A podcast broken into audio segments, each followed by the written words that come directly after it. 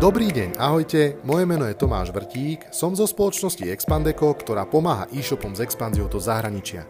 Vítam vás pri zázname jedného zo živých rozhovorov, ktoré robíme so zaujímavými osobnosťami, väčšinou z prostredia online podnikania a marketingu. Keďže sa jedná o záznam zo živého vysielania, prosím, ospravedlňte miestami trošku nižšiu kvalitu zvuku. Verím, že ju nahradíme pozitívnou energiou a množstvom inšpirácie, ktorú ja osobne z rozhovorov s našimi hostiami mám. Prajem príjemné počúvanie.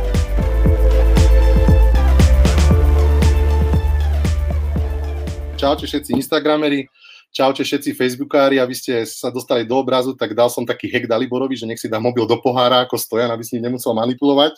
A, a, a potom sme sa počuli ako v ponorke, a, ale už myslím, že by to bolo lepšie. Takže všetci vítajte, hello Honza Macháček, čaute všetci, ktorí ste online, prosím vás, chystajte si na Dalibora otázky. A slúbujem, že tentokrát ich naozaj zodpovieme, pretože na poslednom streame som to trošku s Martinom Zahurancom podcenil. No Dalibor, teba teda srdečne vítam v, živom vysielaní. Som rád, že si prijal pozvanie. Ako sa máš? Povedz mi, ako sa máš v týchto horkách, ako sa máš v týchto časoch. Čaute všetci. Tak mám sa super korona nám neubrala na entuziasme, ale dúfame, že čoskoro to skončí. Super. Ja som, e, ty si také zaklinadlo použil, že korona, ja som samozrejme, že z toho, že husiu, husiu kožu, keď to niekto niekde spomenie, ale tak je pravda, že stále, stále to má nejaký presah do biznisov, samozrejme do životov ľudí a súhlasím s tým, že čím skorej sa ako to celé skončí, tak bude to lepšie. A veľa vecí sa udialo s Jimbimom, veľa vecí sa udialo možno, že za posledné dva roky aj s tebou. Dalibor, uh, narodila sa ti cerka krásna Marina, uh, takže musíš byť aj zodpovednejší ešte o to viacej aj v rodinnom živote. Ja by som sa možno ešte vrátil naspäť a spravil si ako takú, sondu do toho tvojho uh, celkovo e-commerceového hlavne života. Povedz mi prosím ťa, kedy, sa, sa, kedy si sa ty vlastne dostal celkovo k e-commerce a, a kedy v tebe nejaká tá vášeň pre e-commerce planula? Uh-huh. Tak, uh, tak úplne, že keď idem fakt úplne, že späť až na strednú, tak uh, to bolo asi v dobe, keď som, alebo úplne späť na základnej som mal jeden z prvých počítačov na ulici. Ty si bol ten, čo napaloval všetkým CDčka za love? tak.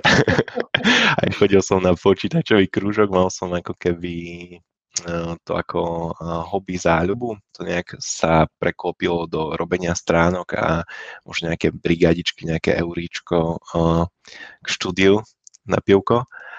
A z toho robenia stránok sa to preklopilo na robenie e-shopov. A z toho robenia e-shopov pre zadávateľov sa to preklopilo na robenie e-shopov pre mňa samého. A úplne prvé boli tak, že čo som sa vedel dosať nejakému tovaru, tak som sa snažil na to spraviť e-shop. Nemalo to úplne, že nejaké skvelé ekonomické výsledky, ale postupne sa to zlepšovalo a zároveň tým, že som ako keby možno nemal nejakú bariéru vytvoriť nový e-shop, tak sa ich aj celkom nabaľoval počet. Aj nemal som možno rečovú bariéru, tak som to skúšal v viacerých krajinách. A v období, keď som založil Jimbeam, to bolo 2014, tak v tej dobe už som mal celkom skúsenosti s prevádzkou e-shopov aj vo viacerých krajinách, aj už celkom solidné obraty a možno nejaké základné nejaké manažerské praktiky, že už som v tej dobe zamestnával ľudí a mal hm, odpracovaných pár možno stovák alebo tisícok hodín v tých nejakých oboroch typu nábor nových ľudí, HR, manažovanie, delegovanie a podobne. No a a Jim Beam uh, sme založili v 2014. Pridala sa ku mne um, skvelá partia ľudí, s ktorou som pracoval už predtým, čiže v podstate od uh, prvých uh, už v prvom roku v Jim Beame pracovali programátor, s ktorým som predtým robil asi 5 rokov.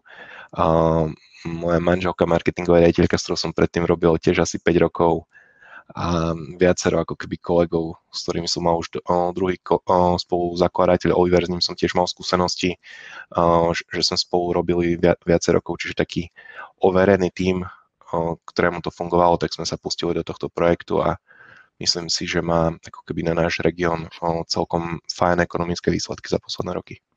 To ty si taký skromný chalán, ako ja som to aj vravel, že, alebo aj myslím, že veľmi veľa ľudí to tak vníma ako veľmi pokorného, skromného chalana. Prosím ťa, ako, kde sa v tebe bere také, mm, z môjho pohľadu, taký, že nejaký vnútorný pokoj, vyžarovanie, taká pokora, mm, máš to tak, že od decka si bol taký, taký, taký skromný chalan? Mm, neviem, to tak ako, ja to tak nejak o, úplne nevnímam. Skôr sa možno teraz tak vnímam, že som taký transformovaný introvert, uh-huh. že som kedysi bol viac intro, introvert a teraz mám možno tá pozícia, aj ktorú vykonávam, o, dotlačila do toho, že mm, je vhodnejšie byť taký extrovertný alebo pracovať uh-huh. na svojom prejave a podobne. No a mm, neviem, ako myslím, že je to možno také základné črty vrodené. Uh-huh, uh-huh. Keď si hovoril o tých nejakých uh, základných črtoch alebo vrodených, uh, pochádzaš možno z prostredia, ktoré bolo nejaké podnikateľské, alebo vlastne z akého prostredia pochádzaš? Aha, tak ja pochádzam z dosť podnikateľského prostredia. Moji obaja rodičia sú podnikatelia, aj moja celá rodina sú podnikatelia, aj, aj Prečo sa tak smeje? to sa smeje, že ti niečo smiešne? ne, ne. Jasné. Ale ja vieš čo? V šlapajách. Aj môj je podnikateľ. Vieš čo, zaujímavá, zaujímavá taká jedna vec a ja som sa aj chcel dosť venovať aj v tomto streame a to je to, čo ako ja vnímam ako slovenský trh, je, že, že je tu množstvo e-shopov, ktoré nejakým spôsobom Dá sa páť, že sa im darí, možno už generujú v nejakých vyšších stovkách tisíc eur ročne obrad, čo už sa myslím, že dá považovať za aký taký úspech. Možno sa vedia preklopiť ešte do nejakých jednotiek miliónov obratu, ale ako keby nevedia spraviť ten ďalší taký nejaký že veľký krok na to, aby sa naozaj že pretransformovali, pretransformovali na, na veľkú firmu, ktorá uh, utrží alebo vie utržiť desiatky miliónov eur, vie byť na veľmi veľa trhoch. Ty si možno spomínaš na tú transformáciu uh, Jim Beamu a, a vieš možno pomenovať nejaké také základné uh, kroky uh, alebo situácie, ktoré tomu predchádzali alebo ktorým ste museli vyčeliť v rámci tej transformácie na veľkú firmu, akože naozaj veľkú firmu? Mm-hmm. Tak um, ja si myslím, že to nebolo tak, že úplne, že v jeden deň sme boli malá firma a druhý veľká, že sú to nejaké také ako keby postupné štádia a tie ako keby, keď um, myslím, že keď si v tej pozícii ani tak úplne zreteľne nevnímaš také úplne striktné zmeny, skôr ako keby vnímaš nejaké všeobecné uh, trendy, čiže dajme tomu, keď si founder uh, firmy, ktorá má uh, troch, štyroch členov, tak tvoja náplň práce je, že si dievča pre všetko, musíš rozumieť všetkým oborom, hm, postupne ako tá firma rastie, tak už aj dajme tomu, že niekto nie je uh, v jednej osobe finančný riaditeľ, HR riaditeľ, všetkého riaditeľ, ale mm. začína sa tiež špecifikovať uh, jednotliví členovia týmu a samozrejme to už ide v ruka v ruke s nejakou uh, ako keby vyššou profesionalitou. A myslím si, že rola foundera sa vo firme mení, mm, že v nejakých prvých štádiách je fakt, že ten eh, makač, čo ako keby robí mm, eh, možno eh, double full time, mm-hmm. a potom sa to pozicionuje niekde, že alebo ja si to tak predstavujem, že ešte tam nie sme, ale budeme tam, že budem sa snažiť starať sa len o nejaké strategické veci, nálady vo firme, možno nejaké kulturálne veci, že ako to smerovať a, a takéto mm-hmm. viacej. Uh-huh. Ty si, ty si naznačil, alebo spomenul si nejaké pozície. Vedel by si možno vymenovať v rámci firmy, že ktoré sú tie kľúčové v tejto fáze, v tejto veľkosti pozície, ktoré, ktoré máte obsadiť, ktoré možno potrebujete obsadiť. Ak chceš, môžeš si prihrať polievku a nejaký hiring tu zahlásiť kľudne. Aha. tak um, v súčasnosti dosť prerábame obchodné oddelenie. Zmenili sme tam štruktúru, že ako sa delia jednotlivé časti, čiže rozdelili sme ho na operational purchasing a strategic purchasing, to znamená, že jedni dokupujú a sú takí ako keby viacej analytici a analyzujú, že mm, just in time sklad out of stock overstock, a, a ďalší sú zase takí obchodníci, že sa bavia s dodávateľmi, že ak, ak keď dáme uh, zľavy a, a že ak, uh, čo je akoby uh, v, v tej časti sú aj kategórie manažeri, čo oni uh, analýzujú, že aký sortiment by sme mali predávať a podobne. to je ako keby mm. jedna časť firmy. Potom uh, samozrejme v e-commerce, každá e-commerce firma si myslím, že má dosť silnú IT časť. Tam my aktuálne máme tri IT týmy a budeme mať teraz štvrtý. To sú ako keby dve sú týmy PHP developerov, ktorí sa starajú o web a integrácie. Ďalší tým, teraz tretí, je dátový tým a plánujeme spraviť ešte štvrtý tým, čo budú ďalšie ako keby developery. Potom máme marketingové oddelenie, ktoré tiež každé e-commerce má dosť silné. Mm, u nás sú to také tri časti. My sme to mhm. rozdelili na performance, to sú tí PPCčkári, potom content, to je u nás tiež ako keby celkom silná časť. Tam sú copywriteri a social media a tieto veci. A mhm. potom ešte máme separé video tým, lebo je to celkom náročné v toľkých krajinách s toľkými native ľuďmi natáčať a strihať to a, a poudovať to. Myslím, že máme asi 10 YouTube kanálov, čiže mm-hmm. je to úplne easy.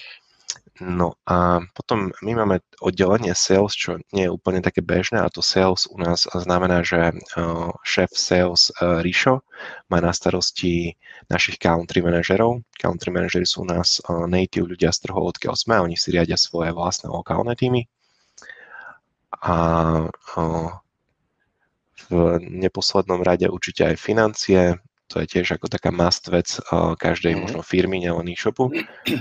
A ešte, aby som nezabudol, tak máme samozrejme logistiku. Čiže tam je, tam je sklad, tam sú vedúci zmien a tam ako keby sa starajú o to expedovanie.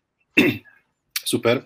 Keď si spomínal aj ten purchasing, vy ste v podstate mm, výrobca alebo výrobca, máte, nejaký, mhm. máte nejakú privátnu značku vlastných suplementov. Prezrad nám možno viac o tomto svete uh, suplementov, toho, ako možno uh, fungujú nejaké, nejaké dodávateľsko-odberateľské vzťahy, uh, akým spôsobom viete vyhľadávať tých vašich dodávateľov, na čo si treba možno dávať pozor. Uh, predpokladám, že možno, alebo je asi veľa regulácie alebo rôznych obmedzení v mhm. rámci takéhoto biznisu sme v podstate v nejakom stravovaní. A, tak mm-hmm. povedz, popíš možno, ako, ako fungujú tieto vzťahy a v akých odberoch, množstvách sa vôbec dá dostať na nejaké dobré ceny, ak by som si chcel spraviť nejaký proťak vlastný, akože vrťo gain alebo niečo také, nejaký gainerík, mm-hmm. tak, tak povedz nám prosím ťa, jak to funguje. Mm-hmm. Tak um, trošku by som išiel tiež do histórie. My v úplných začiatkoch sme zvažovali, že či ísť do toho mu fakt naplno, alebo to mm, nechať tak a a potom ste si to povedali, No, to povedali až 40 mega tržby, že nie. Sorry, my, sme, my, sme si povedali, že uh, ideme do toho hlavne preto, že sme od začiatku chceli vlastnú značku. My sme sa do toho, mm-hmm. my sme ako keby zakladatelia skôr e-commerce ľudia a išli sme do uh, odvetvia takým spôsobom, že sme kúpili jednu slovenskú značku. Čiže to bol taký rýchly mm-hmm. learning, že ako to funguje. A tá slovenská značka v podstate sme ju potom rebrandovali na Jim Beam a tam nám poskytli dosť veľkú ako keby bázu vedomostí, že ako sa to robí, alebo mm, ako fungujú v podstate výrobcovia registrácie legal veci a podobne. Čiže to sme sa mhm. vtedy v začiatkoch doučili a doteraz um, akože z toho ťažíme, ale samozrejme už sme to posunuli na ďalší level. Uh-huh. A um, myslím, že najviac easy je um, ako to klasické prekupovanie, že kúpiš hotový produkt a predáš, lebo mm-hmm. to má akože mm, ako to je relatívne nejednoduché aj z legal hľadiska, lebo za to väčšinou ručí distribútor a nemusíš ako nič registrovať, proste iba mm-hmm. lacno kúpiš, draho predáš. Jasné, jasné.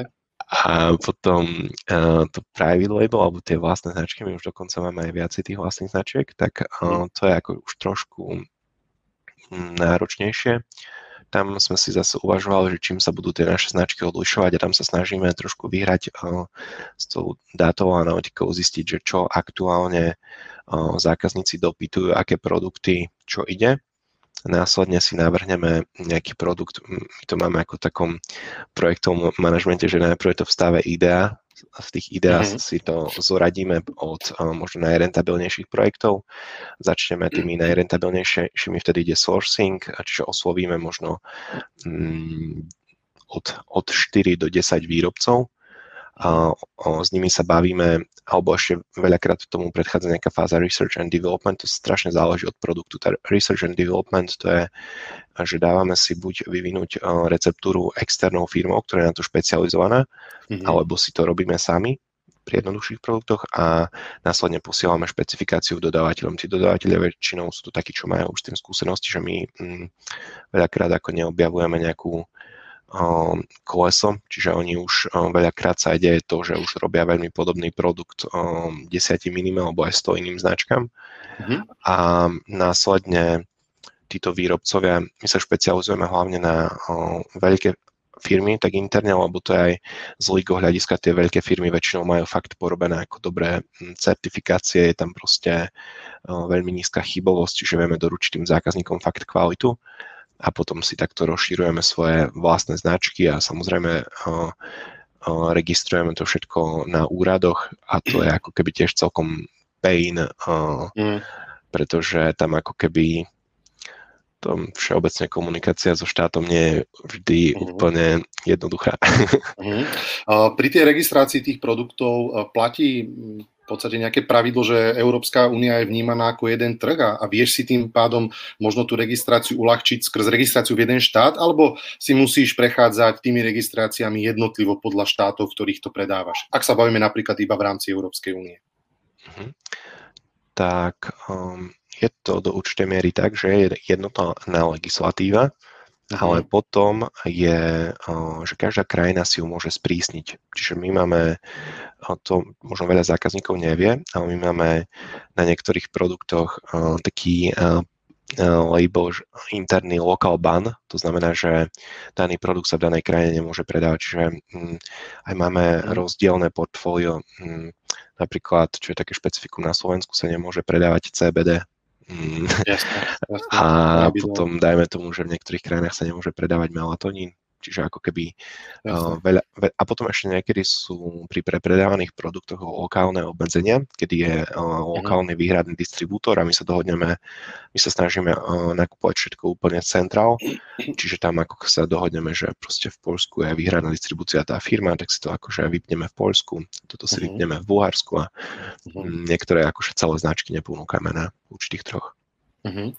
Keď sme sa bavili teraz o tých produktoch, tak celkom vnímam trend asi na tom trhu, tak sa akože zmarketplaceováva a, a, mhm. a pridávajú uh, rôzne e-shopy pod seba, rôzne menšie e-shopy aj v rámci nejakých akvizícií, uh, partnerstiev. Uh, kde možno Jim Beam rozšíri to svoje portfólio? Samozrejme, že tie suplementy tam asi ešte je kde rásť a, mhm. a, a je o čo rozširovať to, no, to produktové portfólio konec koncov, veď vy ste desiatky, možno až stovky produktov pridali za, za, za posledné roky.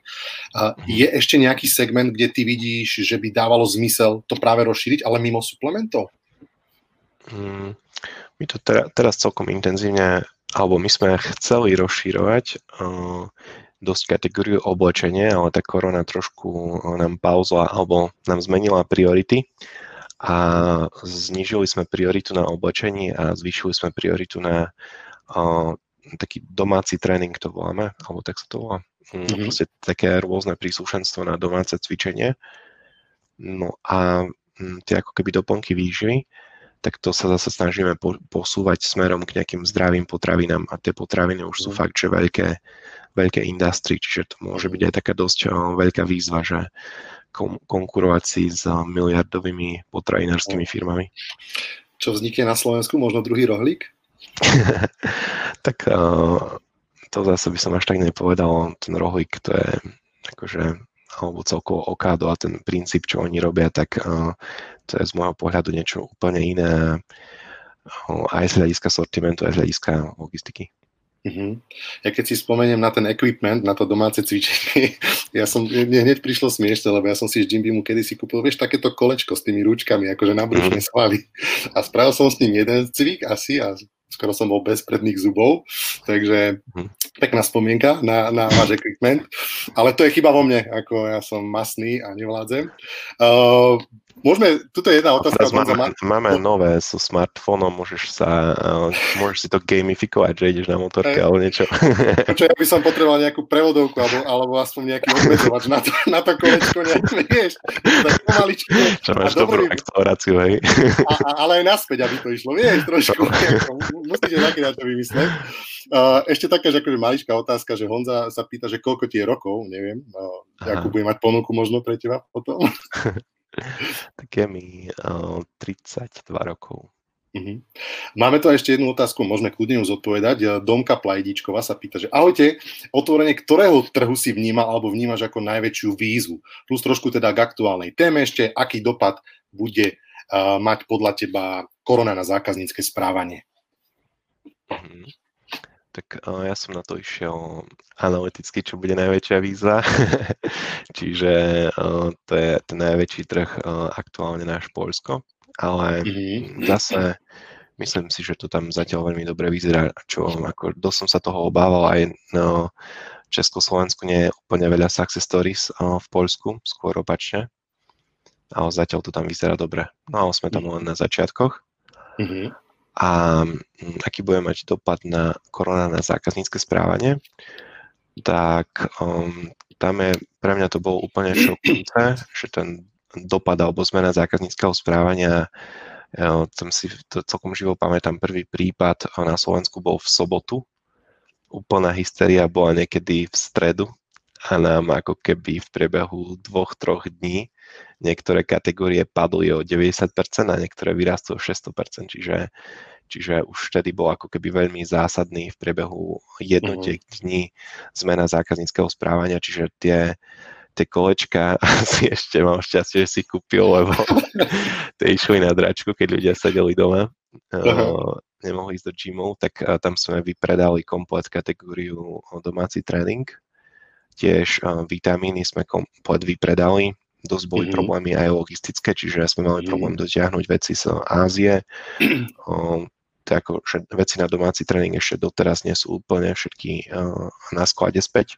Mm-hmm. O, to sa ťahá z Číny a z Pakistanu.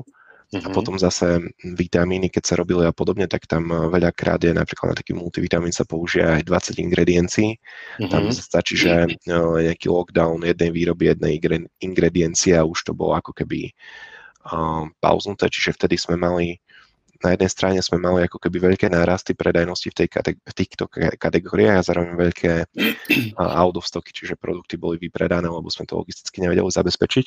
Mm-hmm. Všeobecne si myslím, že to bol taký úplný extrém, to, následne sa to trošku zjemňovalo až doteraz, ale myslím si, že sa to úplne naspäť nevráti, čiže myslím si, že veľa ľudí možno už ostane v online, zároveň mm-hmm. v online nakupovaní, zároveň platby kartou my sme výrazne zvýhodnili.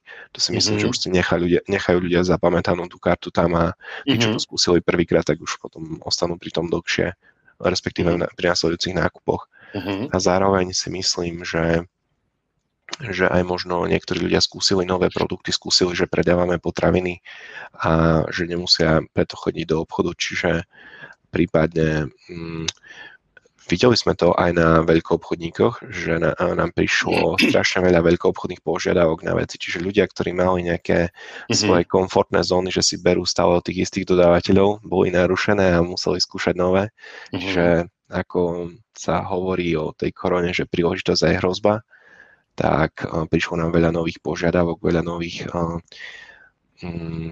nových kontaktov, ktoré by sme pravdepodobne kvôli tomu mm, nemali. A to si myslím, že ako keby ostane, že tie agilné firmy si myslím, že takéto situácie alebo takéto turbulentné zmeny v ekonomike vedia možno využiť a mm. toto si myslím, že sa ešte možno bude zintenzívňovať v budúcnosti, že je možné, že budú iné nejaké turbulentné zmeny a my sa snažíme nastavať našu organizáciu veľmi agilne, pripravenú sa adaptovať na hoci, no nie na hoci akú zmenu, ale proste na veľké zmeny. Mm-hmm. Dalibor, veľmi zaujímavé. Stretol som sa u viacerých e-shopárov práve s tým, že ako keby došiel tovar a bol problém. Ako to teraz číta tú situáciu možno do toho štvrtého kvartálu, ktorý predpokladám aj u vás bude absolútny pík. Uh, mm. Idete do plných maximálnych zásob, alebo sa skôr snažíte zohľadňovať nejaké potenciálne riziko, že možno aj hm, klesne kúpi schopnosť obyvateľstva. Ako to čítate, ako sa na to idete pripraviť z hľadiska možno nejakých skladových zásob do sezóny? Mm-hmm. Um, my sa snažíme mať sklad just in time, to znamená, že sa až tak nepripravujeme, ale, ale, ale skôr sa snažíme reflektovať aktuálnu situáciu a mať veľmi rýchlo ako keby uh, lean sklad. Mm-hmm. Čiže uh, my nefungujeme tak úplne ako napríklad fashion industry, že na jar kupujú veci na jeseň a na jeseň kupujú na jar. My sa snažíme mať ako keby rýchle obratky a každé euro, aby vytočilo čo najviac ja. euro. a, ale akože všeobecne si myslím, že je tam možnosť, že poklesne kúpi schopnosť, ale zároveň si myslím, že mm, teraz dosť ako narastlo viacero kategórií a že sa úplne nevrátia naspäť. Čiže, mm-hmm. čiže možno to tým onlineistom to tak vykrie mm-hmm. jedno s druhým sa. Ty si známy, akože, že veľmi rád čítaš dáta, aj zdieľaš dáta. Aj v tejto súvislosti by som sa možno že obrátil eh, na tie dáta, že akým spôsobom budujete sklad. Určite čítate nejaké dáta, robíte nejaké predikcie. Máte možno na to nejaké interné skripty, používate možno nejaké nástroje, ktoré vám vedia povedať, tak fajn, týchto kolečok si kúpte 10, lebo Vrťo chce po 10 rokoch cvičiť. A jak to máte? Uh-huh. Uh, toto je oblasť, ktorú aktuálne budujeme, to znamená, že máme, síce, máme nejaké predikčné modely, používame v dátovej analytike, ale ešte ich nepoužívame na oblasť inventory managementu. Mm-hmm. To by sme chceli následujúce mesiace zmeniť. A ako som spomínal, my skôr uh, máme ako keby nejaké základné KPIčka, že uh, každý operational purchaser, uh, že so svojimi, svojim budgetom koľko vytočí hrubého zisku a či ho vie efektívne alokovať. To znamená, že mm-hmm. čo zaviaza ten kapitál v čo najviac najrentabilnejších SKUčkách. Super. Môžeme sa opýtať teda ďalšiu otázku, tentokrát od Luba Karšaja. Dalibor, ako vyhľadávate, vyberáte vhodné druhy prepravy, aj kombináciu preprav podľa štátov a aj vhodné budúce štáty, kam sa posunúť a rozšíriť sieť predaja? Pýta sa, pýtam sa ako zástupca logistiky zásielkovňa. Pozdravujeme, mm-hmm. Luba. Mm-hmm. Tak ako možno vyberáš dopravu v zahraničí? Aká je tá tvoja stratégia? Mm-hmm.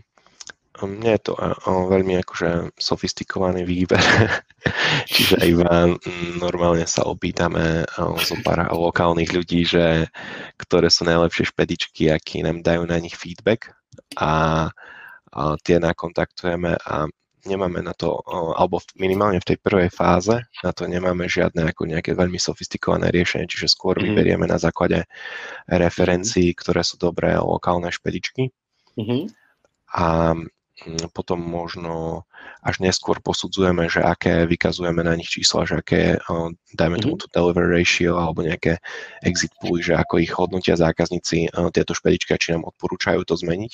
Uh-huh. Čiže hm, väčšinou možno až, možno to nie je ako úplne najlepšie riešenie, že skôr riešime problém, než si spraviť úplne perfektnú analýzu predtým. A počkaj, druhá časť tam bola o čom vlastne? A v podstate, že či aj e, vhodné budúce štáty, že tako, a, a aj vhodné budúce štáty, kam sa vyberáme štáty. Uh-huh, uh-huh, asi tak. tak o, tam o, my sme ako pred pár rokmi si dali takú stratégiu, že chceme byť v celom si regióne a uh-huh. timing sme si robili, že ktorý prvý podľa rôznych analýz, že kde ako ľahko uspejeme. Čiže uh-huh. to, že sme pred pár mesiacmi mm, pustili Polskom, znamená, že už sme ako keby na konci tej našej, dajme tomu, že 5 ročnice. Čiže... Bude aj, a bude aj ústredný výbor? Bude nejaké zásadné? Zásadne ústredný výbor, keď uh, tu budeme silní a vyberieme ďalšie krajiny. Dobre, super. Asi celý región, čiže my chceme skošiť zásobovať všetky tie krajiny. Čiže my sme vybrali krajiny, ktoré sa dajú ľahko zásobovať z Košic mm-hmm. A následne mm-hmm. analýzami sme spravili poradie, že ako pôjdeme do nich. Toto vy ste dobre prešpekulovali, že ste v tých Košiciach zostali, lebo ako tam to viete veľmi dobre zaservisovať. Však? No. Vieš možno tak. povedať, že ja neviem, za koľko viete doručiť Bulharsko z Košic? Bulharsko? Uh, myslím, že deadline je o nejakej uh, 12. 12. na obed, čiže ak si niekto objedná do obedu, tak na druhý deň ráno má Bulharsku balík. Tak a teraz prosím vás, dajte niekto koment z e-shopárov, že kto zo Slovenska vie mať next day do 12. Bulharsku. to akože má u mňa. No a steak, dobre, má u mňa steak, ten, kto sa prihlási. Uh, ja by som sa ešte vrátil k tomu Polsku, lebo fakt je to pain pre veľa e-shopov. Veľa e-shopov sa toho bojí, veľa e-shopov tam spáli kopec peňazí. Povedz mi, Dalibor, nejakú, ty máš určite v rámci firmy nejakú cookbook, ktorú používaš stále v rámci nejakej expanzie a viac menej sa asi dá niečo um, vyskúšať na všetkých trhoch. Povedz možno ten mix alebo tú stratégiu, ktorú ste použili v Polsku a ktorá vám teraz zatiaľ vychádza podľa tvojich slov. Hej, tak uh, myslím si, že dosť také kľúčové je, akože to je už uh, častokrát opakované uh, tým a ja si myslím, že konkrétne výber country manažera, čiže my, my to proste vidíme, že keď sa nám podarí ako fakt obsadiť skvelým človekom danú pozíciu, tak to úplne nejak vyzerá ten trh a to sa nám možno potvrdilo na niektorých trhoch, kde sme spravili personálne zmeny a tí ako keby noví country manažery iným spôsobom pracujú a majú iné výsledky. Teraz si myslím, že sme vypilovali tie lokálne týmy už do fakt vysokého levelu a toto si myslím, že je dosť kľúčové, že my v tej úplne prvej fáze po analýze, ktorú robí nejaký centralizovaný tým naprieč trhmi, tak hneď prvá vec ideme najímať country manažera. A mm-hmm. taký ako náš um, požadovaný background pri, pre, lebo inak to je tiež ako taká vec, že keby že vypíšem teraz na nejakej bulharskej profesii country manager, tak mi začnú chodiť také, taký random mix CVčiek, že... No, tak daj, daj know-how, jak to robíš, jak to my, sa snaž, my sa snažíme zamerať na uh, akoby ľudí, ktorí buď majú background uh, z nejakej digitálnej agentúry, čiže uh-huh. nejaký um, také analytické typy, nejakí bývalí PPCčkári, ideálne samozrejme manažery PPCčkárov, že majú aj manažerské skúsenosti, uh-huh. alebo potom um, máme tam ako taký typ aj, že entrepreneur, že um, sám podnikal, mal nejaké ekonomické výsledky uh-huh. akože dobré uh-huh. a teraz ako keby je v takej životnej fáze, že, že mu to dáva zmysel. A potom mm-hmm. ešte nám celkom funguje taký typ, to je v Poľsku, máme kolegu, ktorý ako má background z tých ako keby firiem s kultúrou zo Silicon Valley. To, mm-hmm. Čiže dajme tomu, že Google, Uber mm-hmm. a podobne. Čiže to je ako mhm. keby také celkom ako keby meč možno s mm-hmm. našou firmou, že my sa tiež to snažíme budovať podobným smerom a takíto ľudia u nás veľmi rýchlo zapadnú. Čiže Čiže to sú takéto možno nejaké profily tých country manažerov a keď sa nám podarí takýmto človekom fakt šikovným obsadiť daný trh, tak vtedy, vtedy on ako veľakrát dostáva úplne voľnú ruku, čiže si buduje mm-hmm. sám lokálny tím, zároveň on by mal prichádzať s nápadmi, že čo ideme lokálne robiť špecifické a zase my mu v podstate my máme veľkú časť marketingu iba copy-paste tu naprieč všetkými krajinami. Uh-huh. Uh, má, máš možno potom nejaký, nejaký um, časový, časový plán, alebo dávaš rezervu nejakú určitú časovú tomu konkrétnemu človeku v tej krajine, aby ten váš biznis tam proste vybudoval? Môž, vieme sa baviť, že o mesiacoch, o roku, o dvoch. Uh, ako tie KPIčka máte nastavené? Uh-huh. Tí country manažery u nás majú uh, fixnú a variabilnú zložku. a tá variabilná zložka je naviazaná na, na také ekonomické výsledky uh, krajiny a my ich vnímame cez tri čísla. Uh-huh. A jednou je uh, tržba, celková tržba na danom uh-huh. trhu, že aký je veľký ten biznis um, tam. Druhé uh-huh. číslo, cez ktoré to vnímame, je ako tak um, možno úspech uh, na danom trhu. Druhé číslo je, uh, nemáme to, že neto profit, ale máme to, my to voláme marketing profit, čiže to je v podstate uh, tržba uh, alebo gross profit minus, uh, minus lokálne náklady, čiže mzdy dajme tomu, že lokálnemu týmu a minus ešte marketingové náklady vyvinuté na vytvorenie tých miest. Mm-hmm. A potom tretie také KPIčko je rast na danom trhu, čiže nechceme, aby iba nejak z, si vybudoval a zaspal na Vavrínoch, ale chceme, ako, aby stále budoval ďalej a ďalej. Uh-huh, uh-huh. Poďme ďalej. Akože strašne dobre to s tebou ten čas ubieha a ja toľko tém mám ešte, čo treba otvoriť. Ešte aj ľudia sa pýtajú. Konkrétne Jojo Kozák. Ahojte chlapci. Dalibor, máte v dlhodobom horizonte v pláne uh, robiť Jimby Marketplace platformu? Už sme tu trošku to načrtli, túto tému. Uh, špecifickú v segmente suplementov a zdravej stravy. A aký máš teda osobný názor na marketplace? Považuješ ich za, považuješ čo považuje za ich slabé a silné stránky. Uh-huh. Tak uh, teraz čítam knihu Platformization, ktorú uh-huh. odporúčam. Uh, to je presne o marketplaceoch a hovorí sa o nich, že to je ako nejaká budúcnosť ekonomiky. Uh-huh. Čiže ako všeobecne mám o tom pozitívny názor. Uh, taktiež ešte je možno otázne si čo, zadefinovať, čo je to marketplace. Čiže akože väčšina ľudí to vníma, že to, čo robí Amazon alebo eBay, že je marketplace um, takom možno nejakom mhm. širšom ponímaní sa to dá vnímať aj, uh, dajme tomu, že vendor marketing ako marketplace. Čiže my vnímame aj to, že keď um, predávame naše služby uh, pre predávaným značkám globálnym. Uh, to je, dajme tomu, že positioning uh, v kategórii, prípadne um, ako uh, služby, ktoré im pomôžu predať ich produkty alebo lepšie navnímať značku v regióne a tie globálne firmy, akože im sa veľmi páči, že takým Jim Beamom zvládnu naraz nejakých 13 trhov, čiže oni no, sú tomu otvorené a mm-hmm. ja toto vnímam do určitej miery ako taktiež uh, marketplace mm-hmm. a, a veľmi intenzívne sa pozeráme potom, aby sme robili marketplace uh, v zmysle my, my nad tým uvažujeme tak, že by sme poskytli nejakým malým značkám možnosť predávať cez nás, ale myslíme si, že, že ešte tam nie sme, že ešte máme veľa práce na tom našom biznis modeli, ktorý teraz robíme a chceli by sme to určite robiť. Čiže my by sme veľmi radi v budúcnosti trošku viacej zapozicionovali Jimmy ako na marketplace a čo vnímam ako výhodu a nevýhodu, tak uh, myslím si, že hlavná možno nevýhoda marketplace je to, že pri takom klasickom e-shope si človek zvykne na svoju kvalitu služby, že mám to proste na druhý deň, uh, mám to ako, mám istoty.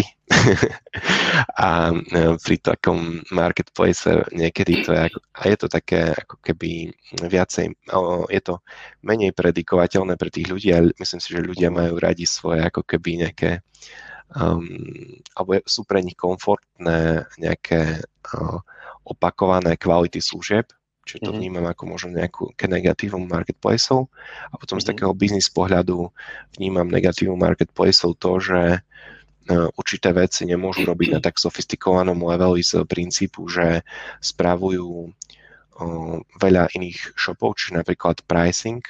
Tam pri marketplaceoch nie je možné robiť sofistikované metódy pricingu, lebo to v podstate robia tí, ako sa to volá, proste tie e-shopiky, ktoré sú cez, ktoré sú cez daný marketplace predávajú a zároveň ešte to vnímam ako možno gigantickú nejakú manažerskú výzvu, lebo to brutálne nafúkne komplexitu biznisu a um, akože my máme voči tomu fakt veľký rešpekt, kebyže do toho sa fakt chceme pustiť. Mm-hmm. Ďalšia otázka od Patrika uh, Reža. Ahojte, Dalibor, prosím ťa, uh, čo bolo u vás v Jimbeame práve tým, čo spôsobilo násobný rast firmy? Mm-hmm.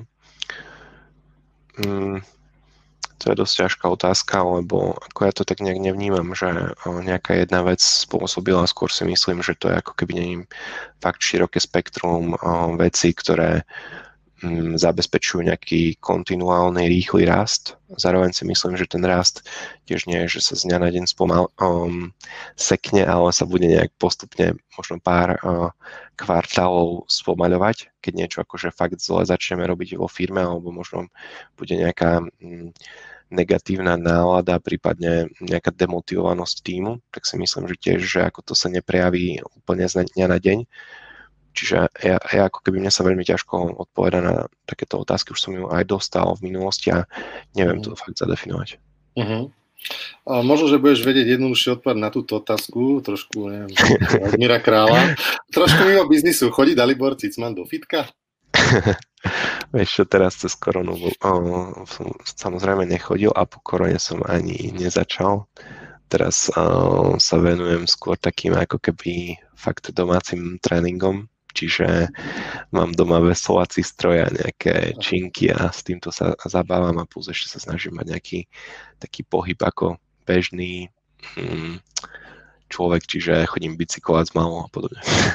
Dobre si to zvládol, počujem a Mirko Král z Besteronu za túto otázočku. Pôjdeš e, do nejakého streamu do budúcna ty a pobavíme sa o, Mirovej kráľovej životospráve v najbližšom, najbližšom streame.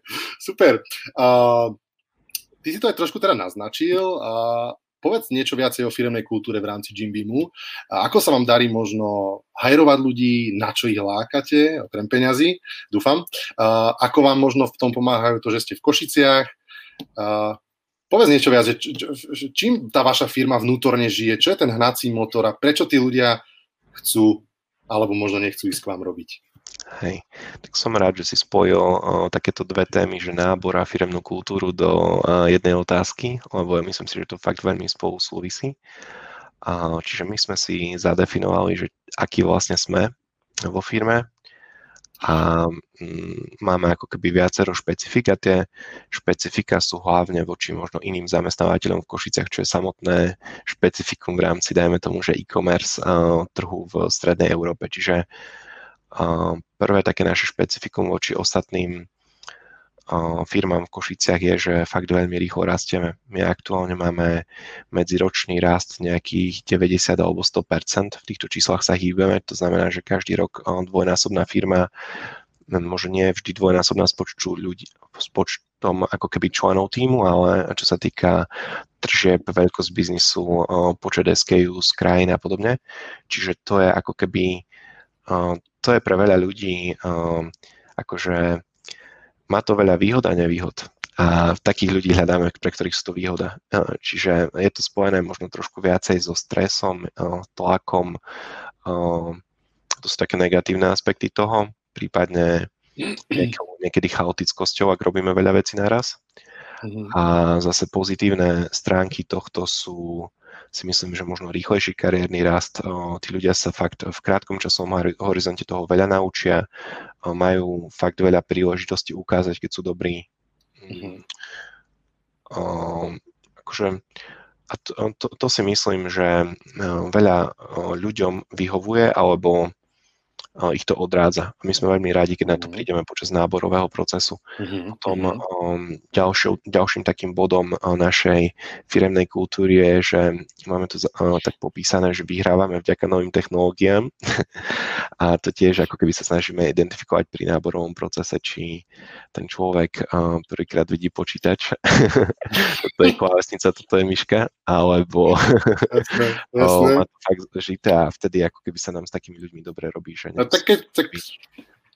sa trápiť, že vysvetľujeme nejaké základné veci a vedia sa, dajme tomu, že rýchlo učiť tieto veci. Máme viacero takých um, bodov firemnej kultúry a uh, tie veľmi intenzívne premostujeme na nábor a veľakrát, a myslím si, že máme možno aj celkom pozitívnu značku zamestnávateľa v Košiciach a to je spojené s tým, že ako keby veľa takých podobných firiem v takej veľkosti v Košiciach nie je, čiže Mm, myslím si, že akože sú veľké e-shopy samozrejme v Prahe, Brne, Bratislave, ale myslím si, že nebudem preháňať, ak poviem, že sme asi najväčší e-shop v Košiciach. A taktiež tých digitálnych firiem v Košiciach um, ako takých, čo sú takí, že srdciari, mm-hmm. že mhm. foundry um, sú v tej mhm. firme dlho a uh, akože tomu venujú fakt veľa tých je ako relatívne mm-hmm. že čo sú tu, dajme tomu, že technologické firmy, tak to sú väčšinou mm-hmm. pobočky zahraničných firiem, korporáty, kde ako keby tá kultúra je úplne diametrálne odlišná. Mm-hmm. No dobre sa ťa počúva. To nejakých ľudí láka, nejakých odpudzuje, čiže tak to sa snažíme odkomunikovať na, pri nábore. Dokonca Jasne. pri veľa náboroch máme separátne čiste jedno kolo telefonický screening na company culture, čiže cez nejaké behaviorálnu psychológiu sa snažíme identifikovať minulosti, ako sa ľudia za, zachovali v, účast, v nejakých situáciách a podľa toho, či sa k nám hodia do týmu. Uh-huh. Zodpovieme aj otázku Mira asi Švandu 1 z, z Instagramu. Plánuješ aj Jimby mimo Euró- Európu? Hmm, teraz zvažujeme prvú krajinu mimo Európu. Zvažujeme ísť cez fulfillment do Turecka.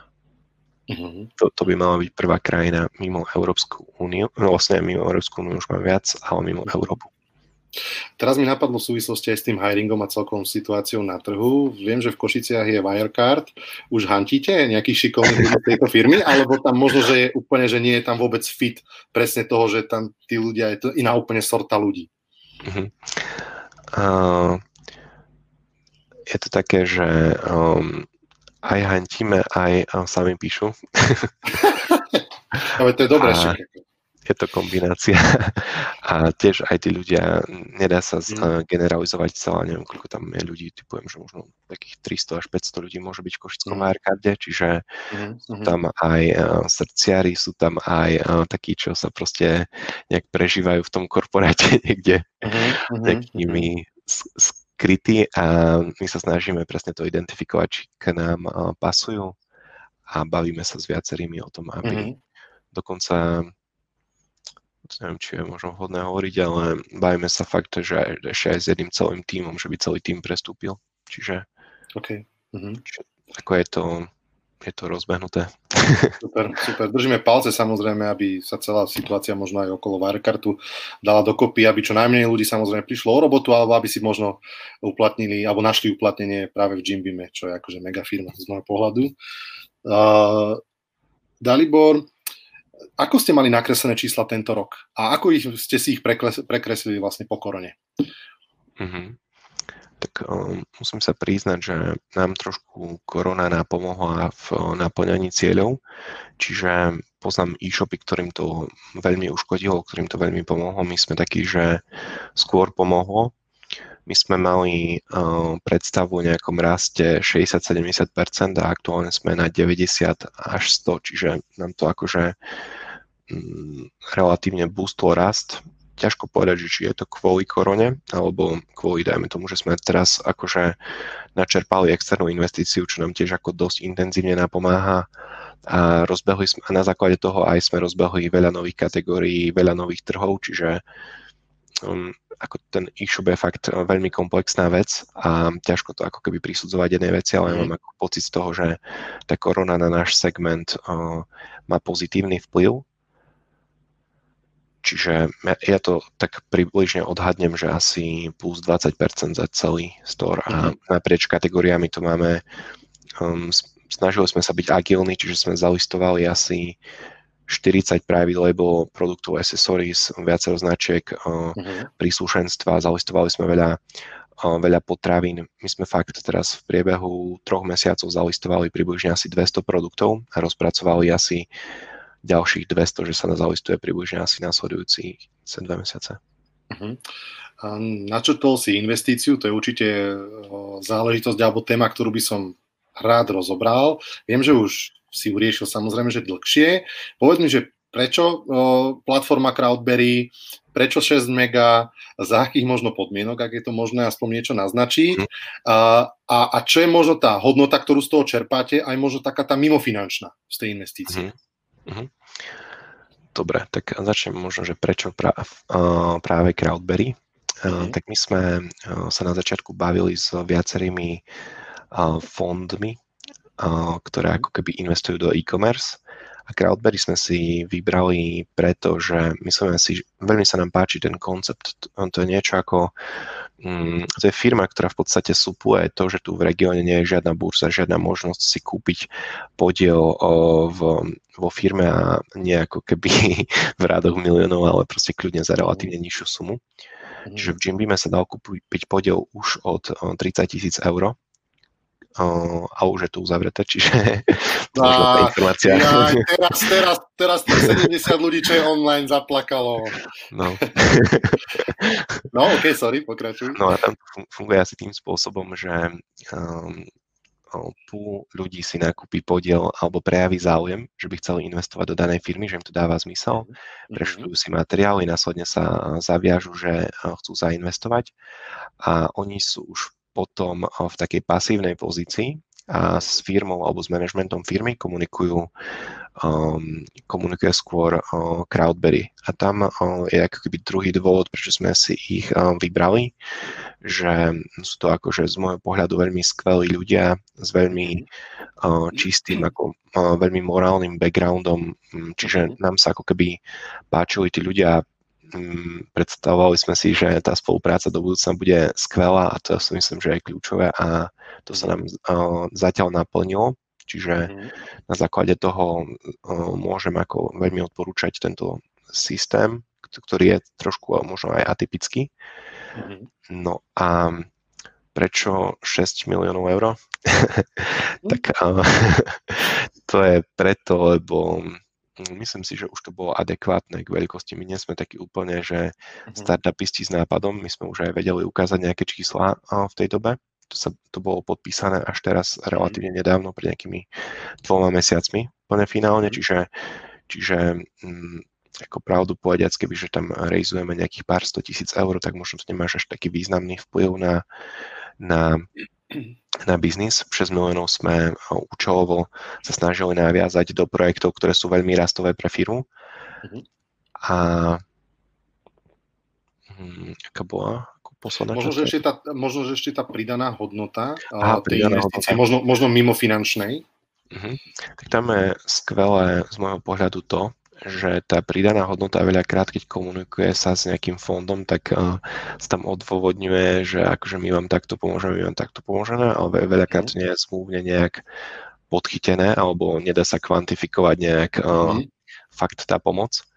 No a pri tom Crowdberry je to celé ako zapozicionované veľmi tak uh, dobrovoľnícky. Čiže my máme uh-huh. pool nejakých 40 investorov, a to sú až ďalšia možno výhoda Crowdberry, že sú to fakt skvelí ľudia, tých 40 investorov. Môžeš no. možno, prepač, skočím ti do toho, že môžeš možno niekoho že spomenúť, kto, kto je v tom púle?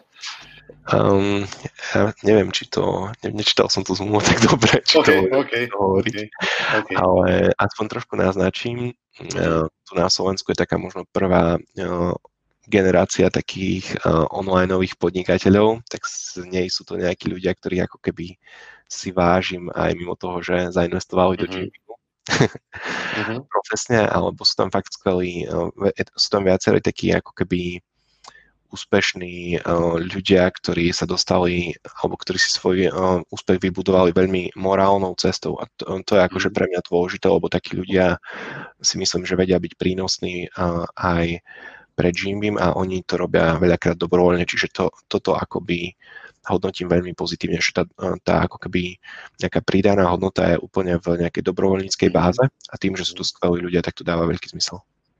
To znamená, keby sme to možno porovnali s takými nejakými klasickými eh, VC fondmi.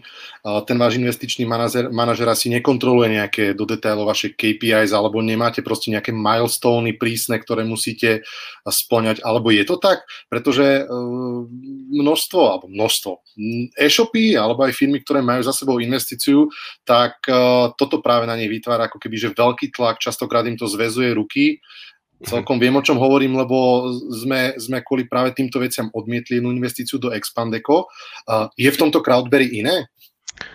Myslím si, že áno. Ale zase zažili sme zatiaľ iba dobré časy s nimi. Uvidíme, že keď by bol nejaký prúser, že ako to bude vyzerať, ale myslím si, že hej, mm. oni sa akože všeobecne pozicionujú ako pasívny investor. Mm. To znamená, že že ako keby oni chcú nechať, oni väčšinou nakupujú nie majoritný share, ale nejaký, nejaký menší podiel o firme v dolných desiatkách percent a nechávajú tý, ten ako pôvodný manažment riadiť tú firmu a tým pádom oni majú vytvorené skôr nejaké kontrolingové mechanizmy, aby z firmy, dajme tomu, že nemizli peniaze, alebo aby sme sa my nezameriavali na iné uh, biznisy, ale keď ako keby my to myslíme ako keby dobre, tak uh, to si myslím, že funguje. Prešiel by som možno ta, trošku viacej do také osobnejšej roviny a zaujíma ma vlastne, že kde ty ako stále founder, ktorý to ťahá od 2014.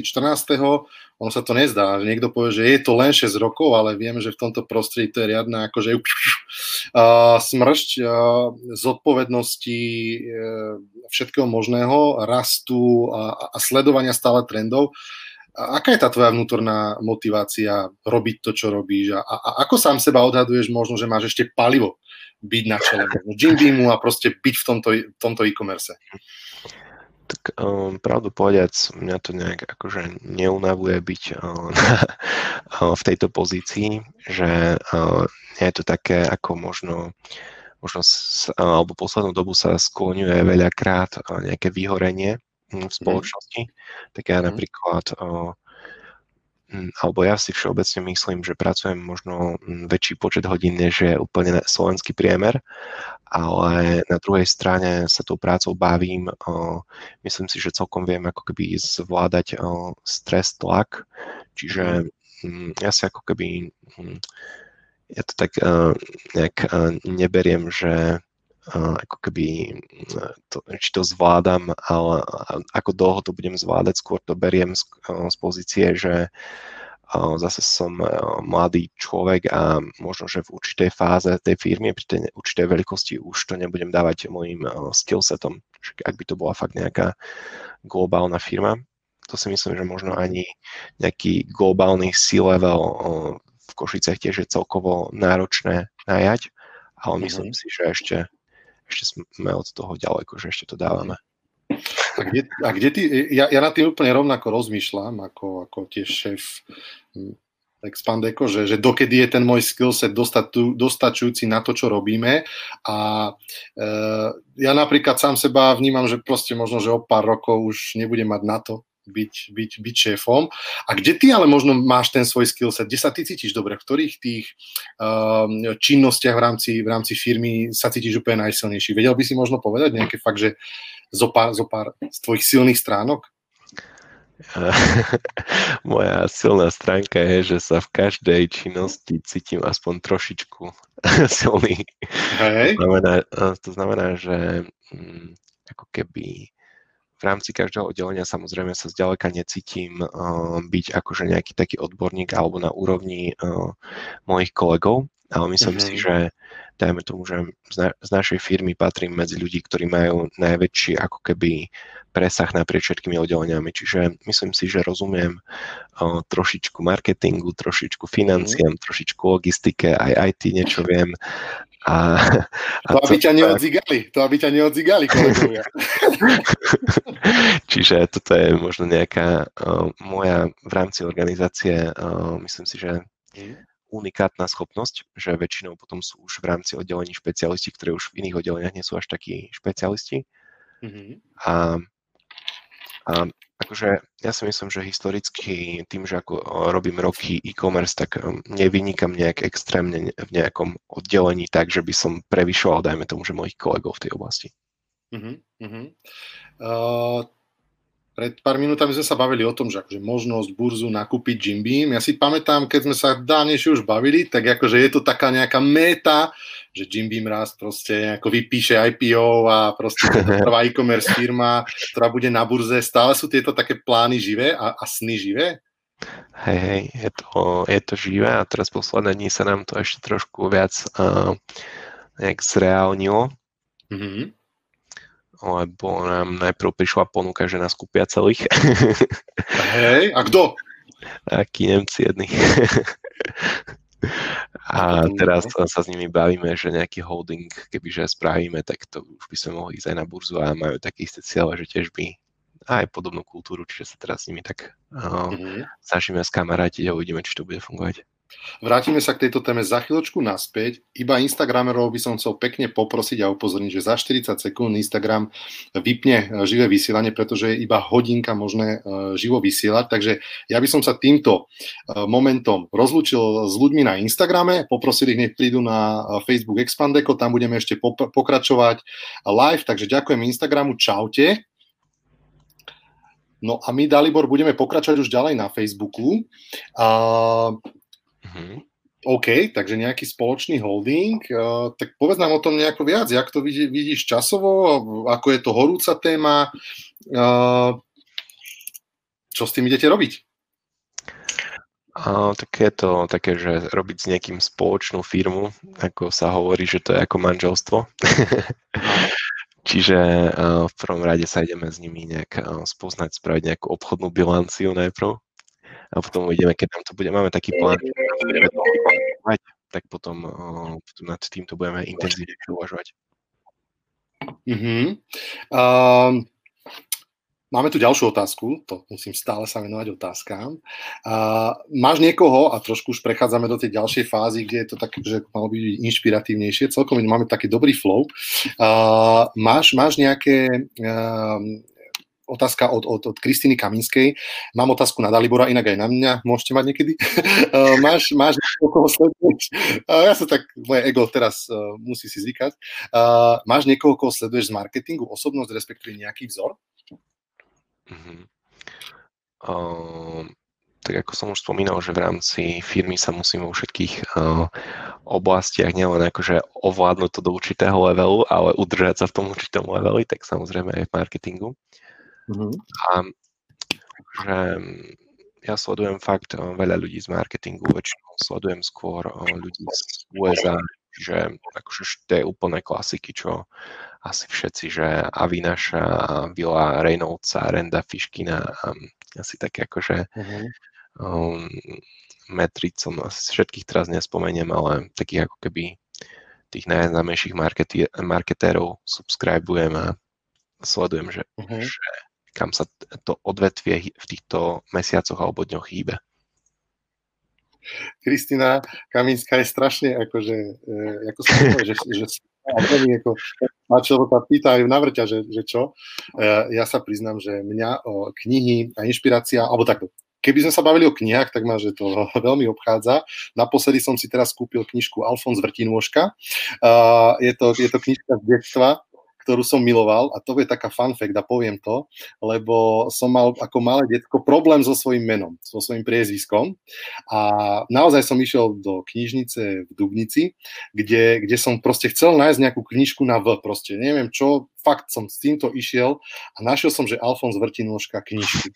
A prosím pekne, bola tam jedna, bola tam jedna kapitola, nie, niečo, že patálie s mojim priezviskom a bola tam veta, že keby som sa tak volal Vrtík alebo Nôžka, ale nie, ja sa volám Vrtinôžka. A odtedy som úplne uh, vykludnený so svojím priezviskom a moje, uh, moje, moje komplexy z priezviska sa v nejakých 7, 8, 9 rokoch uh, sú úplne v cajchu a chystám na to svojho syna, že sa, že sa mu možno budú smiať, tak som si túto knižku na čiernom úvodzovkách, ktorú zohnal, pretože nedá sa takmer zohnať, ale zohnal som v dobrom, uh, dobrom dobrom stave. A čo sa týka inšpirácie, ja naberám ju hlavne teraz z Československa a pre mňa sú hlavne inšpiratívne rôzne rozhovory, rôzne podcasty, ak by som mohol spomenúť aj dať nejaký kredit, tak určite by to bolo Jirkovi Rosteckému z Mladého podnikateľa. Počúvam CheckCrunch podcasty, počúvam Forbes podcasty, hlavne som taká, že podcastová vlna, Československa a ty si mi Dalibor, Dalibor dal jeden veľmi zaujímavý tip, ale nepamätám si to, kedy sa na základe nejakých veľmi zaujímavých uh, príbehov. Rozprávali príbehy rôznych CEO, hlavne z Ameriky ako spoločnosti, že sú nejaká pirátska loď. Vieš mi, vieš mi, vieš mi vyloviť z pamäte, že ktorý to bol podcast a, a, a kde by ho mohli ľudia nájsť, lebo to bola pekná. Počkaj, už som to vygooglil. je to Reid Hoffman a sa to volá Blitzscaling, ten podcast. Yes, je to ono. A nebojte sa ľudia, aj pre tých, ktorí akože, uh, by to nezachytili túto informáciu, budeme sa snažiť tak ako vždy prepísať tento živý rozhovor aj do blogu, kde, kde aj tieto časti inšpirácie určite spomenieme. Poďme trošku uh, k tvojej rodinke krásnej. Uh, máš pani, máš krásnu cerku. Ako to celé vlastne vykrývaš ako otec? Hmm, tak ako cerka je môj taký teraz životný projekt, čiže a zároveň aj relax, čiže ja si myslím, že to možno mm, vie ako keby dosť uh, má ako keby uh, zrelaxovať po práci, alebo ako by som to nazval. Čiže, čiže si myslím, že je to ako keby skvelá vec, čo sa nám v živote udiala a určite to každému odporúčam. Netreba sa určite toho báť, že popri, že mám toho veľa v práci, tak uh, tak odložíme o pár rokov dieťa. Ja si myslím, že nám to veľmi akoby pomohlo. Uh-huh. Alebo mne, keď to tak prenesem na seba. Uh-huh. A v čom, vieš byť možno aj konkrétnejší, že v čom ti to pomohlo? Priority nejak sa utredil, alebo si sa vykludnil? Alebo...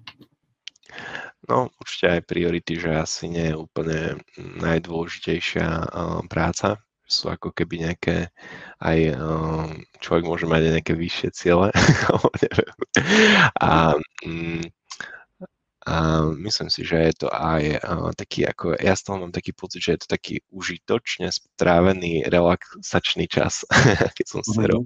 Uh-huh. uh-huh. Super.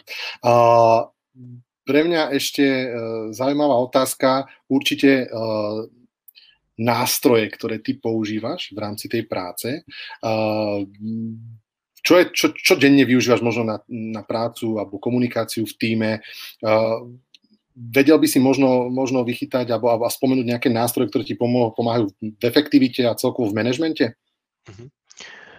Tak my ako keby si myslím, že v rámci firmy najviac využívame G Suite, tabuľky a dokumenty, tam máme v podstate všetko. Uh, potom v rámci firmy používame taký stack, že Keboa plus Good Data. To je taký ako dátový stack, kde si kde máme napojené všetky dáta a tam sa pozeráme mm, na to, že ako to vyzerá s našim biznisom. Uh-huh. Komunikujeme klasicky cez Slack. Mm, myslím si, že máme taký ako keby bežný e-commerce, takú zostavičku softverov. Uh-huh. také by som spomenul. Hm, používame Trello a Jairu, Jiru. Hm, myslím si, že nemáme nejaké také, akože aby som teraz niekomu poradil skvelú apku, čo mu mm, zlepší život. nie, nie som v tejto oblasti úplne doma. Dobre, dobre. Lebo nevyužívam to. OK, super. Ľudia, ešte máte šancu, inak počujem, asi ich to baví, pretože 56 ľudí je tu fakt už asi hodinu stále. Proste ľudia, ak vás to baví, tak sa kľudne ešte, ešte niečo opýtajte, možno nejakú tému, ktorú sme s Daliborom zatiaľ uh, neobsiahli. E, ja tu mám ešte jednu, na ktorú som sa neopýtal. Čerstvá vec, otvorili ste v Pešti v podstate kamennú prevádzku. Povedz možno, aké máš od toho očakávania. Uh, Peťo Hajduček, keď uh, otvára prevádzky v zahraničí, tak on to pomenúva ako také akési pomyselné zapichnutie vlajky v foodshopu v zahraničí, že to už naozaj myslia, myslia s tým trhom uh, vážne. Povedz možno nejaké tvoje rozmýšľanie nad tým a, a čo vám to ako firme prináša to mať fyzickú prítomnosť niekde a či tak možno budete rolovať aj ďalšie trhy. Mm-hmm. Tak, no, dobre, že si spomenul Peťa Hajdučka a Foodshop, lebo ich berieme taký ako možno trošku vzor v tom offline retaile. Nám sa strašne páčia tie ich koncepty, čo robia. Je to z môjho pohľadu nejaká, by som to nazval až nejaká budúcnosť uh, offline retailu, že to takto úplne spojiť s online a poskytovať skvelý užívateľský zážitok eh, v offline. Ale možno čo je trošku iné oproti nám, tak je to, že my máme eh, dosť zásadne iný produkt, čiže my máme nejaké subscript, alebo myslím si, že náš produkt sa v budúcnosti posunie do nejakej pozície subscriptionov a nejakých repetitívnejších nákupov. A eh, pre nás to bude už iba nejaký customer experience, a, ale akože oni volajú tie svoje obchody, že to sú social huby. a my sme to trošku kopírovali, ten obchod v Budapešti sme nazvali Fitness Hub. to je ma Ja neviem, prečo mi napadlo, že výdejný lásky. to tam niekde no, Máme to asi iný e-shop. Sorry, pokračuj. no a my to chceme využívať takým spôsobom, že bude to samozrejme klasická predajňa, výdajňa, čiže môže si zákazník vykliknúť objednávku dopredu, mm-hmm. ale zároveň, ehm, keď už niekto videl fotky, čo sme zozdieľali niekde na sociálnych sieťach, tak je tam veľké pódium, super ozvučenie, mixážny pult, mm-hmm. čiže plánujeme tam robiť eventy pre takých 200-250 ľudí, keď nám to aktuálna situácia dovolí. A zároveň máme, to je akože na skvelej po, lokalite v centre Budapešte, ale, kde je ako drahý štvorák, mm-hmm. ale v podzemí ten štvorák až taký drahý nie je, čiže v podzemí pod tým máme nejaký 300 štvorákový sklad, ktorý by mal slúžiť na same day delivery doručenie produktov, ktoré sú také neobrátkovejšie. Mm-hmm. A tam si ako myslím, že do budúcna Mm, sa s týmto ešte budeme vyhrávať, že budeme predikovať, e, že čo by malo byť na tom sklade a, myslím si, že to zákazníkom spôsobí taký akoby skvelý užívateľský zážitok, že budú mať uh-huh. možnosť si nakúpiť nejakých top 100 až 150 produktov s doručením do uh-huh. dvoch hodín. Uh-huh. Uh, ty si naznačil, že je drahý štvorák v Budapešti na dobrom mieste. Vieš to možno povedať, že ceca odhadom, že s čím majú rátať? Jaj. Uh, uh, ja som to povedal štvorak, ale ja to tak neviem ani koľko to je štvorak. Nevadí, nevadí, nevadí. Ale je to zase, možno tiež som to nepovedal úplne dobre, lebo v tej Prahe, kde chceme druhé miesto, tak tam je ešte drahší. OK, OK, OK. Uh, prejdeme ešte teraz ešte akože posledné otázky, ktoré ešte pribudnú, zatiaľ sú tu dve a ukončíme to a pôjdeme za našimi deťmi. Dalibor, dostal si sa v živote už do momentu, kedy aj mentoruješ nejaké menšie projekty, respektíve svoje, odovzdávaš svoje skúsenosti. Máš na to inak vôbec čas? Patrik uh, Režo sa pýta. Hm, vôbec ako, ako občasne poradím kamarátom, keď sa ma niečo opýtajú na oblasť, kde sa cítim ako relevantný na odpoveď, ale hm, taký ako ne, ne, nemyslím si, že sa to dá nazvať mentoring ani, ani z druhej strany si nejak nenakupujem mentoring ani nepredávam mentoring. Jasné, jasné. Uh, Honza Macháček, jak vnímaš teda veľkosť a príležitosť európskeho trhu s CBD, CBD produkty? Plánujete vstup na trhy, kde je CBD legálne? A to si už naznačil? Tak môžeš odpovedať. My už v podstate predávame CBD na trhoch, kde je legálne, čiže Čiže my to vnímame, že je to produkt, ktorý, po ktorom rýchlo rastie dopyt, ale pravdu povediac, až tak do detailu sme si nerobili analýzu, že koľko je sizing trhu zo CBD a aká by mala byť predikcia na nasledujúce roky. Berieme to skôr tak ako keby voľnejšie, že máme to v ponuke a sledujeme to, ako sa to vyvíja predaj tejto kategórie. Dobre. Super, ja by som s touto uh, otázkou asi aj ukončil tento náš stream. Uh, Chcem ti veľmi pekne poďakovať za účasť. A bolo to, myslím, že veľmi fajn, aj reakcie ľudí, aj to, koľko ľudí tu bolo s nami na život, tak e, ukazuje a potvrdzuje to, že, že si frajer a, a že ideš rakety jak pizza. a, a, a, a, čo Dalibor ti poviem za seba? Držím ti palce, si veľký sympatiák, strašne fandím všetkým vlastne v rámci Československej e-commerce, ale vášmu projektu košickému ešte možno tak špeciálne, lebo fakt je vidno a citno, že ste srdciari a nechám ti také, že posledné, posledné slovo a nejaký taký možno, že pozdrav ľuďom, markeťákom, všetkým, všetkým, že čo máš možno na srdci, tak to povedz a ešte raz díky. ďakujem pekne. Tak uh, posledný odkaz. Uh, ja to tiež tak vnímam, že tiež mám strašne rád všetkých ľudí z uh, e-commerce. Tu myslím si, že veľmi uh, také prajné prostredie že si navzájom pomáhame, tak možno toto by som iba dal nejaké zbožné želanie, nech to tak ostane navždy, že si na, ďalej budeme pomáhať a že to tu dáme na nejaký fakt um, vysoký medzinárodný level. Amen. Ešte raz ďakujem, všetko dobré. Ahojte, čau Dalibor. Čaute.